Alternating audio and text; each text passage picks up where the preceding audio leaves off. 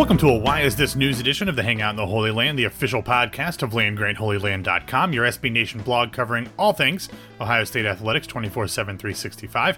My name is Matt Tamanini, and I'm joined today by one of our Land Grant contributors and editor emeritus. Is that what we're going with for your title, Alexis? Yeah, I mean, I like it. Sounds good. Uh, yeah, you still do stuff there. Uh, yeah. That is the voice of the lovely Buckeye herself, Bleeding Green Nation's Alexis Chassen. Uh, Alexis, we have one game in the book. I think it went well last week. Anytime you put up 77 points, that's good in college football. Anytime you give up 31, though, especially to Oregon State, maybe less good? Yeah, maybe not as good. I mean, there were definitely a lot of things to be excited about. I mean, things that we all probably expected, but it was good to actually see. You know, like Dwayne Haskins having a cannon of an arm, getting the ball to so many different receivers. Like there were so many big plays. He really, you know, spread the wealth. So all that was yay. But like you said, having Oregon State score and score the way they did, like that big play, um, you know, the big play breakouts, it was just not okay. Yeah, the vast majority of their yards were chunk plays that came on seven different plays. That's obviously something that the Ohio State team is going to need to look to correct, not only as they take on Rutgers this weekend, but TCU the following weekend, and then uh, against Penn State on the, uh, the, the 29th of September, which will be uh, quite the challenge up in Happy Valley, but something they will need to get fixed if they want to make the run that I think they would like to. Throughout the past week, especially during the press conference on Mondays and then some of the media availability since, the coaches always said that the biggest improvement that you're going to see, especially in young players, is between games one and two. They've obviously identified some of the issues that need to be fixed, and hopefully they will fix those for this weekend. But one thing that might help in getting some things changed for this coming game, Alexis, is the fact that Urban Meyer was back at practice this week. Today, Friday, is the last day he can work with them. At midnight, apparently, is when his uh, ability to interact with the team is done. But today will be his last chance to work with the team. But everybody said that it felt like normal, felt like he hadn't missed a beat, he was well prepared. What do you think about what we could expect the impact of having someone like Urban Meyer back for practice during the week, but not for the games on Saturdays? Yeah, I think having him back adds a little bit of normalcy to the team, which probably grounds them a little bit. Uh, I don't remember which player it was, but he said, you know, you're standing in the locker room and you look to your left and you're like, oh yeah, that's Urban Meyer. He's the guy. Like he's Urban Meyer. It, it, you know, it brings a little, I don't know, a sense of calm. I think around the building. I think they probably feel a little more confident heading into tomorrow because they really have been able to get his input and you know, he's been able to help mold what he wants to see and fix what was seen last week. So I think they definitely improve a little bit. Yeah, he's he's one of the best coaches of this or any generation for a reason. So you'd have to imagine that him being there throughout the week of practice had to have some sort of positive impact. I don't know that it's necessarily going to be a make or break type thing for the Rutgers game, but I think having him there, getting some things fixed, adding an extra set of eyes where yeah, I mean, there's plenty of coaches. He when he was gone, there was a coach who stepped up from like the support staff to kind of fill that extra 11th coach's spot. But you know, no one on that staff is Urban Meyer. Well, and I think that it could definitely affect how Rutgers attacks the situation because you know Chris Ash isn't going to be intimidated by Urban Meyer on the opposing sideline. He's got Ryan Day who while is probably still running everything Urban Meyer would do, you know, it's that perception that, you know, oh, this is a new coach. I can try something cute. I don't think he'll necessarily get away with it, but I think Chris Ash might be a little, um, you know, cuter than he would be if Urban Meyer was on the sideline. I think it could go the other way, though. I mean, he knows Urban Meyer really well, having coached for him.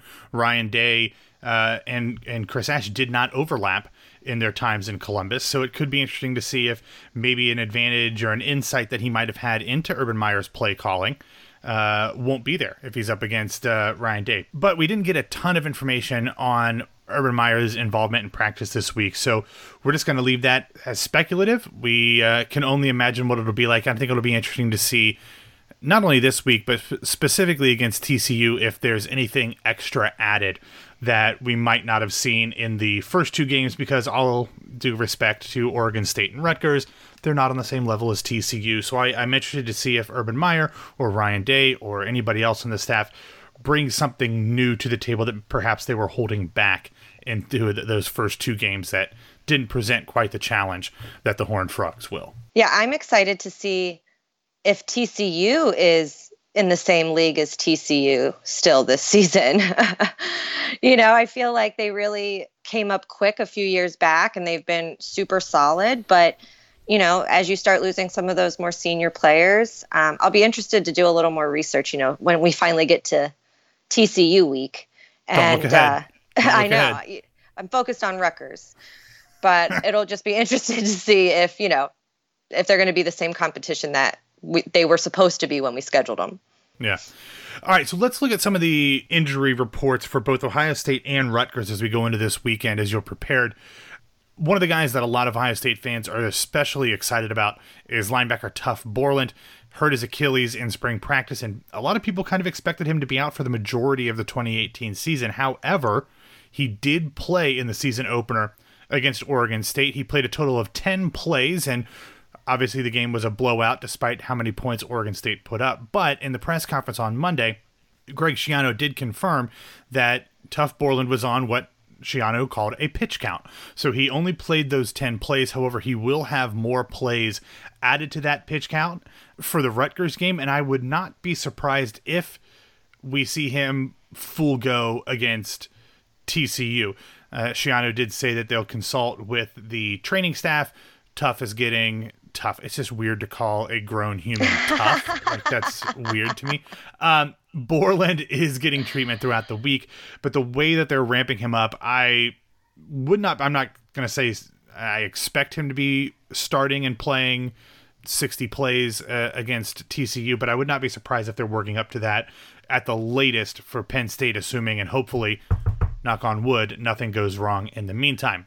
I can't believe he even played 10 plays last week. Like, just how big of an injury that is and how quick to come back. Like, I think it's amazing that they have these couple of games to sort of ease his body back into things, let his muscles sort of regain that trust, um, you know, to make those quick decisions and quick moves.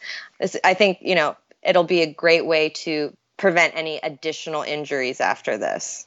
I think it's safe to say that he's really tough. it's very safe to say that. uh, another guy who uh, was injured and was expected to be a starter coming into this season but didn't get to play against Oregon State was Jordan Fuller. He was listed on the depth chart as the starting safety coming into game one. However, you know, not long, half an hour at most before game time, we started to hear that he might not be playing against the Beavers. And in fact, he did not. According to the coaches on Monday, it was a game time decision and it likely will be the same this week. However, he was again listed on the two deep as the starter. So hopefully, if Jordan Fuller is back anchoring the back half of the defense, he will be able to kind of shore up some of those problems that the the back seven had in allowing those chunk plays. So uh, Jordan Fuller, again, wait and see. And finally, uh, in the injury report for Ohio State, a little sad update we saw via Instagram that Branden Bowen will be undergoing surgery. In fact, by, he underwent surgery, his third surgery after breaking his tibia and fibula or f- tibula and fibia. I can't remember which is which. um, fibula and tibia last year in the Maryland game. And uh, they talked about him at the press conference earlier this week and just saying it's taking a little longer for him to recover.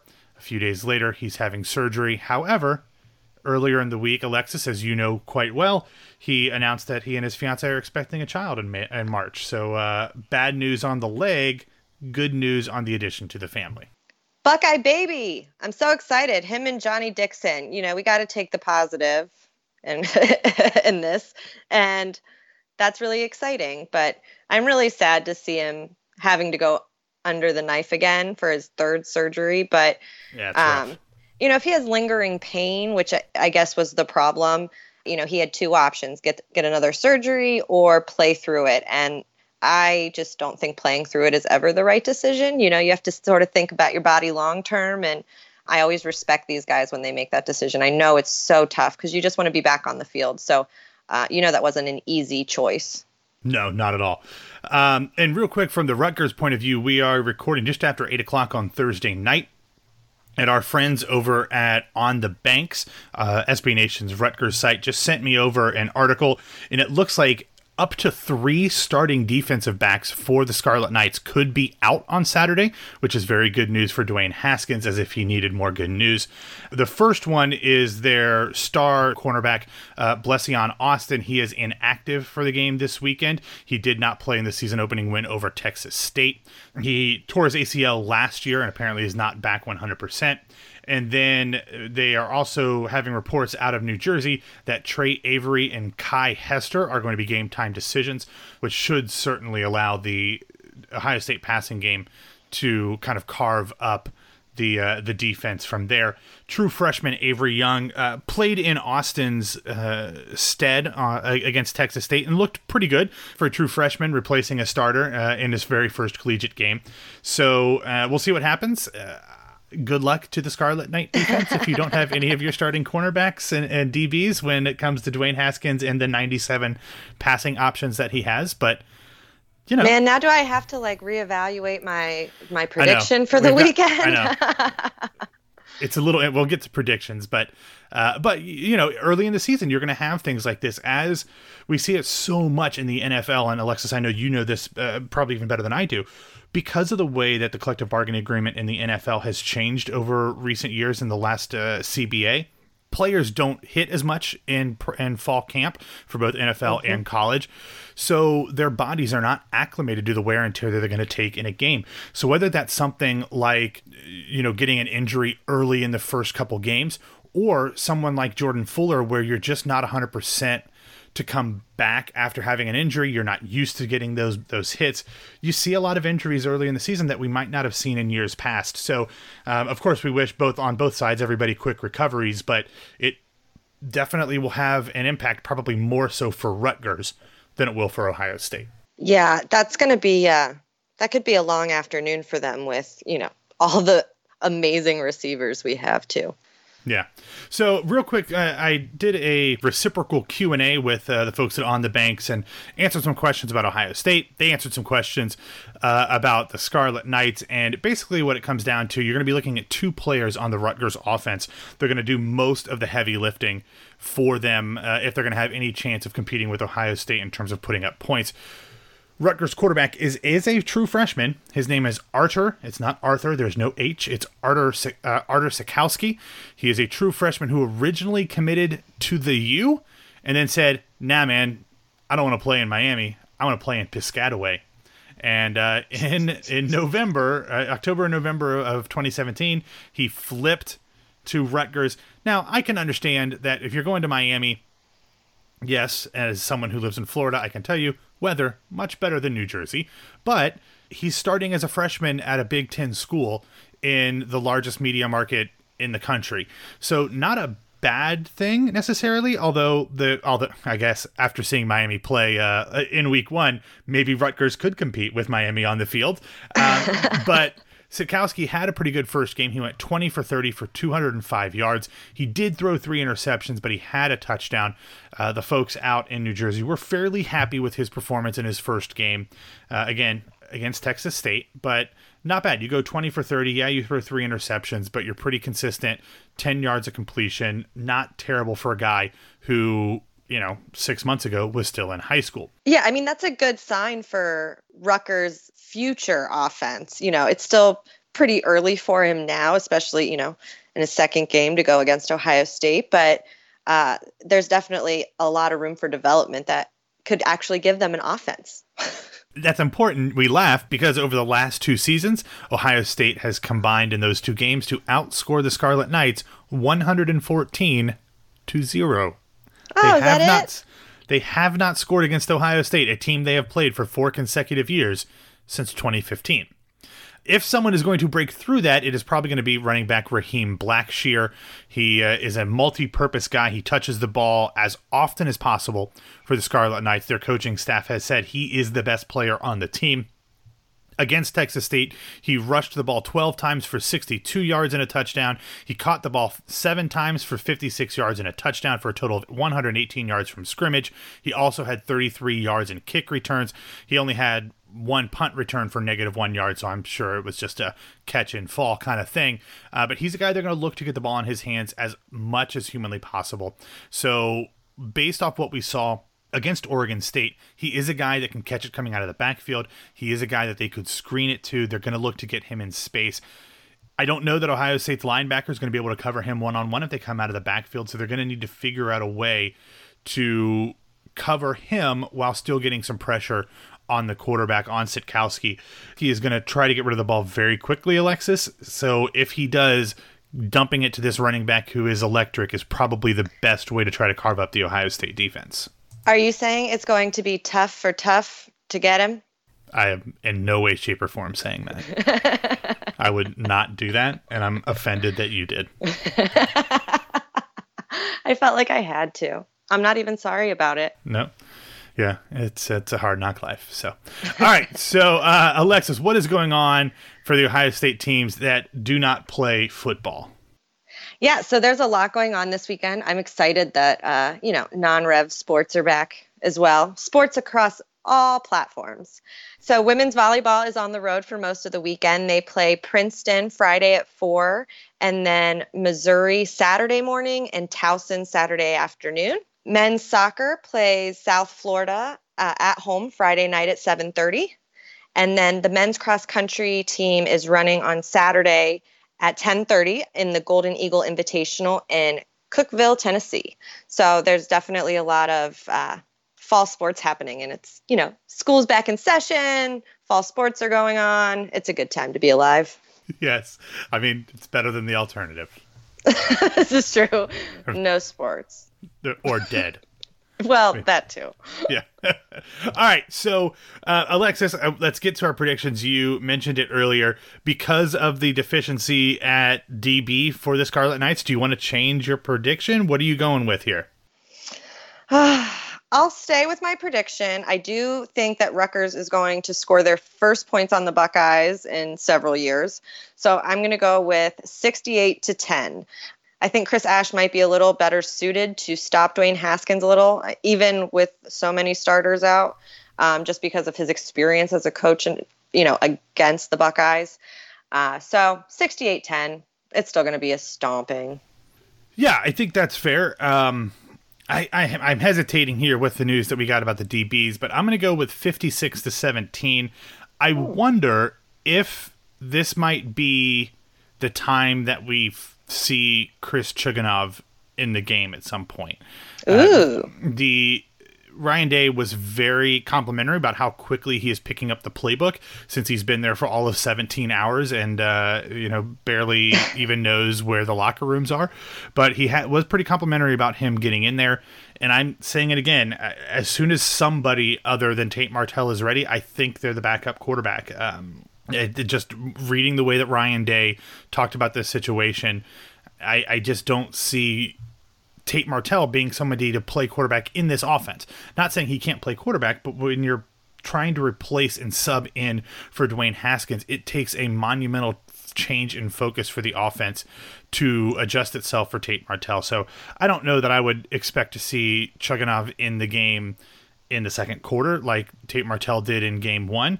But if it gets to be out of hand, like either of our scores are, I wouldn't be surprised to see him getting some snaps with somebody, even if it's the second team or the third team late in the third, maybe early in the fourth, maybe late in the fourth quarter. I would not be surprised if we see a little Chugunov at some point, even if it's just to hand off and get some experience in the shoe. So, Alexis, you're 68 10. I'm 56 17. I'm not sure. Did you hear my Alexa go off because I, I said your name? Damn it, Janet. Okay. But you're 68-10, I'm 56-17. Both of those scores make it sound like there will be a fun game for Ohio State fans. And to me, that was the biggest takeaway from the Oregon State game, Alexis, is that this team is fun to watch. I wrote something, I don't remember when it came out earlier this week, about how I have loved all of the winning that Jim Tressel and Urban Meyer have brought to this football program, especially because I'm old enough to remember a lot of the John Cooper era where there was winning but not in the games that mattered. So I have been very happy with all of the Big Ten titles, the two national titles, uh, all of those things that Jim Tressel and Urban Meyer have brought. But when it just comes down to watching the games, a lot of them were painful and tedious and frustrating. Oh, you be- mean running up the middle like 85 times in a game and doing nothing else wasn't super fun? Yeah, and make in games, especially with Tressel, that there had no business being close like seven point games against Illinois. Mm-hmm. Like, really? Do we really need to lose to Illinois again? But yeah, but this team, and I understand that it's a small sample size, it's one game, and the same similar thing happened with JT Barrett against uh, Bowling Green in 2016. So I know that I'm probably way over my skis in saying this, but it just feels like this team is a different kind of team. It's fun. They're passing. Dwayne Haskins looked incredible throwing the ball. And you mentioned his arm, and yes, fantastic arm. He, I mean, it had so much zip, even though he wasn't throwing it deep. But the thing that impressed me the most about the passing game was the fact that he was able to actually lead receivers and they didn't have to always turn around and catch it from, you know, the ball behind uh-huh. them or go up and get it. They were actually able to catch it in stride and continue running, which is something that I don't feel like we've seen during the Urban Meyer era. No offense to Braxton or JT, that's not their skill. But Haskins was able to lead receivers, and they were catching it with their hands. They were not catching it with their body and their arms. They were actually catching the ball with their hands, tucking and running. It it looked like a completely different offense, and it looked like a fun offense, Alexis. I just I think when the guys are having fun, it just adds such a different level to what they're able to do. I will say last season I said that the Philadelphia Eagles team felt like the you know inaugural winning college football playoff Buckeyes. Like, you know, that year's team just felt special. It felt different. They had a great time together. They were good friends. Um, and that's the same kind of vibe I'm getting from the Buckeyes this season too. That it sort of doesn't matter what's happening, you know, with all the coaches. Like the guys are dialed in, they're dialed in together, they want to fight, and but they're also going to have a really fun time. They're playing football with their friends. That's what it should be fun. And if they make it fun, I think it'll be really exciting. So you heard it here first on the September 7th edition of the Hangout the Holy Land. Alexis Chassen has said the Ohio State Buckeyes will win the national championship this year. Mark Called it down. It. Going to Vegas or New Jersey or Delaware or whoever the else has whoever the hell else has uh, sports gambling. Put some money on it. Alexis called it. Um, it's the happens, vibe. It's all about the vibe. Yeah, I mean, forget the fact that Alabama's a juggernaut or Clemson's really good. Ohio State has the vibe. That's all that matters. That's okay. Just ask Saban who his quarterback is 18 times before the game. He'll be so shook he won't score anything. oh, I'm kind of over that. Not just with him. Like, I, I love Pop. I, I love Gregg Popovich. I think we might have even talked about this before, Alexis. Like, I'm just a little over the the a hole coach. Like, purposely being a jerk to everybody, whether it's media members or, you know, I, well, it's mostly media members because that's the only people that coaches interact with. But it's just like, okay, I get it. You're a curmudgeon and all you care about is winning. Next question, on to the Bengals. I get it, but. It's, it's but like, if I don't ask you this question, I'm going to get fired. So I'm still yes, going to ask you. Job. Sorry, it pisses you off and don't get and don't get mad at them. They're not the ones signing the TV contracts. It's the league or the the conference or whatever signing these TV deals that add in these interviews as part of that and it helps pay your contract. This is literally something that makes you extra millions of dollars. But that's whatever. why Marshawn Lynch was the best. Like he didn't want to talk to the media. He was going to take fines for not talking to the media, and that was just you know fine. I'm just here so I don't get fined. Exactly. Uh, yeah. So either way, I, am glad that. Uh, that, that's another thing that I really appreciate about Ryan Day is that he doesn't seem like he's super geeked to be talking to the media, but he doesn't seem to like try to make it as difficult as everybody else in college football seems to either. No, I think he understands. You know, everybody has a job to do. Buckeye fans want to hear about what's going on. You know, this is one of the most devoted uh, fan bases in the country. So you you can't give them nothing, and you also can't give them coach speak because they'll call you out on it. So I definitely respect the job he's doing and taking that role. I also respect the fact that he threw 77 points up against Oregon State. So, well, anyway. you know, you can't hate that. No. And you punted once. Punted once, as Jim, or, as Jim Tressel, as Urban Meyer reminded him. So you only had to putt once, huh? Yeah, that's that's Yeah, good. not bad. I mean, and uh, and Drue Chrisman let out an absolute bomb, a 60 yard punt. I, you know, if you're only going to get the punt once, might as well make it count. Yep, that's the way to do it. Okay, thank you for listening to the Hangout in the Holy Land. You can find all episodes of the podcast on landgrantholyland.com, SoundCloud, Apple Podcasts, and wherever you get your daily dose of podcast goodness. You can follow me on Twitter and Instagram at BWWMatt. You can follow Alexis at Lovely Buckeye. You can follow the site at LandGrant33 on Twitter and at LandGrantHolyland on Instagram and Facebook. Enjoy the game this weekend, everybody, and of course, go Bucks. Go Bucks!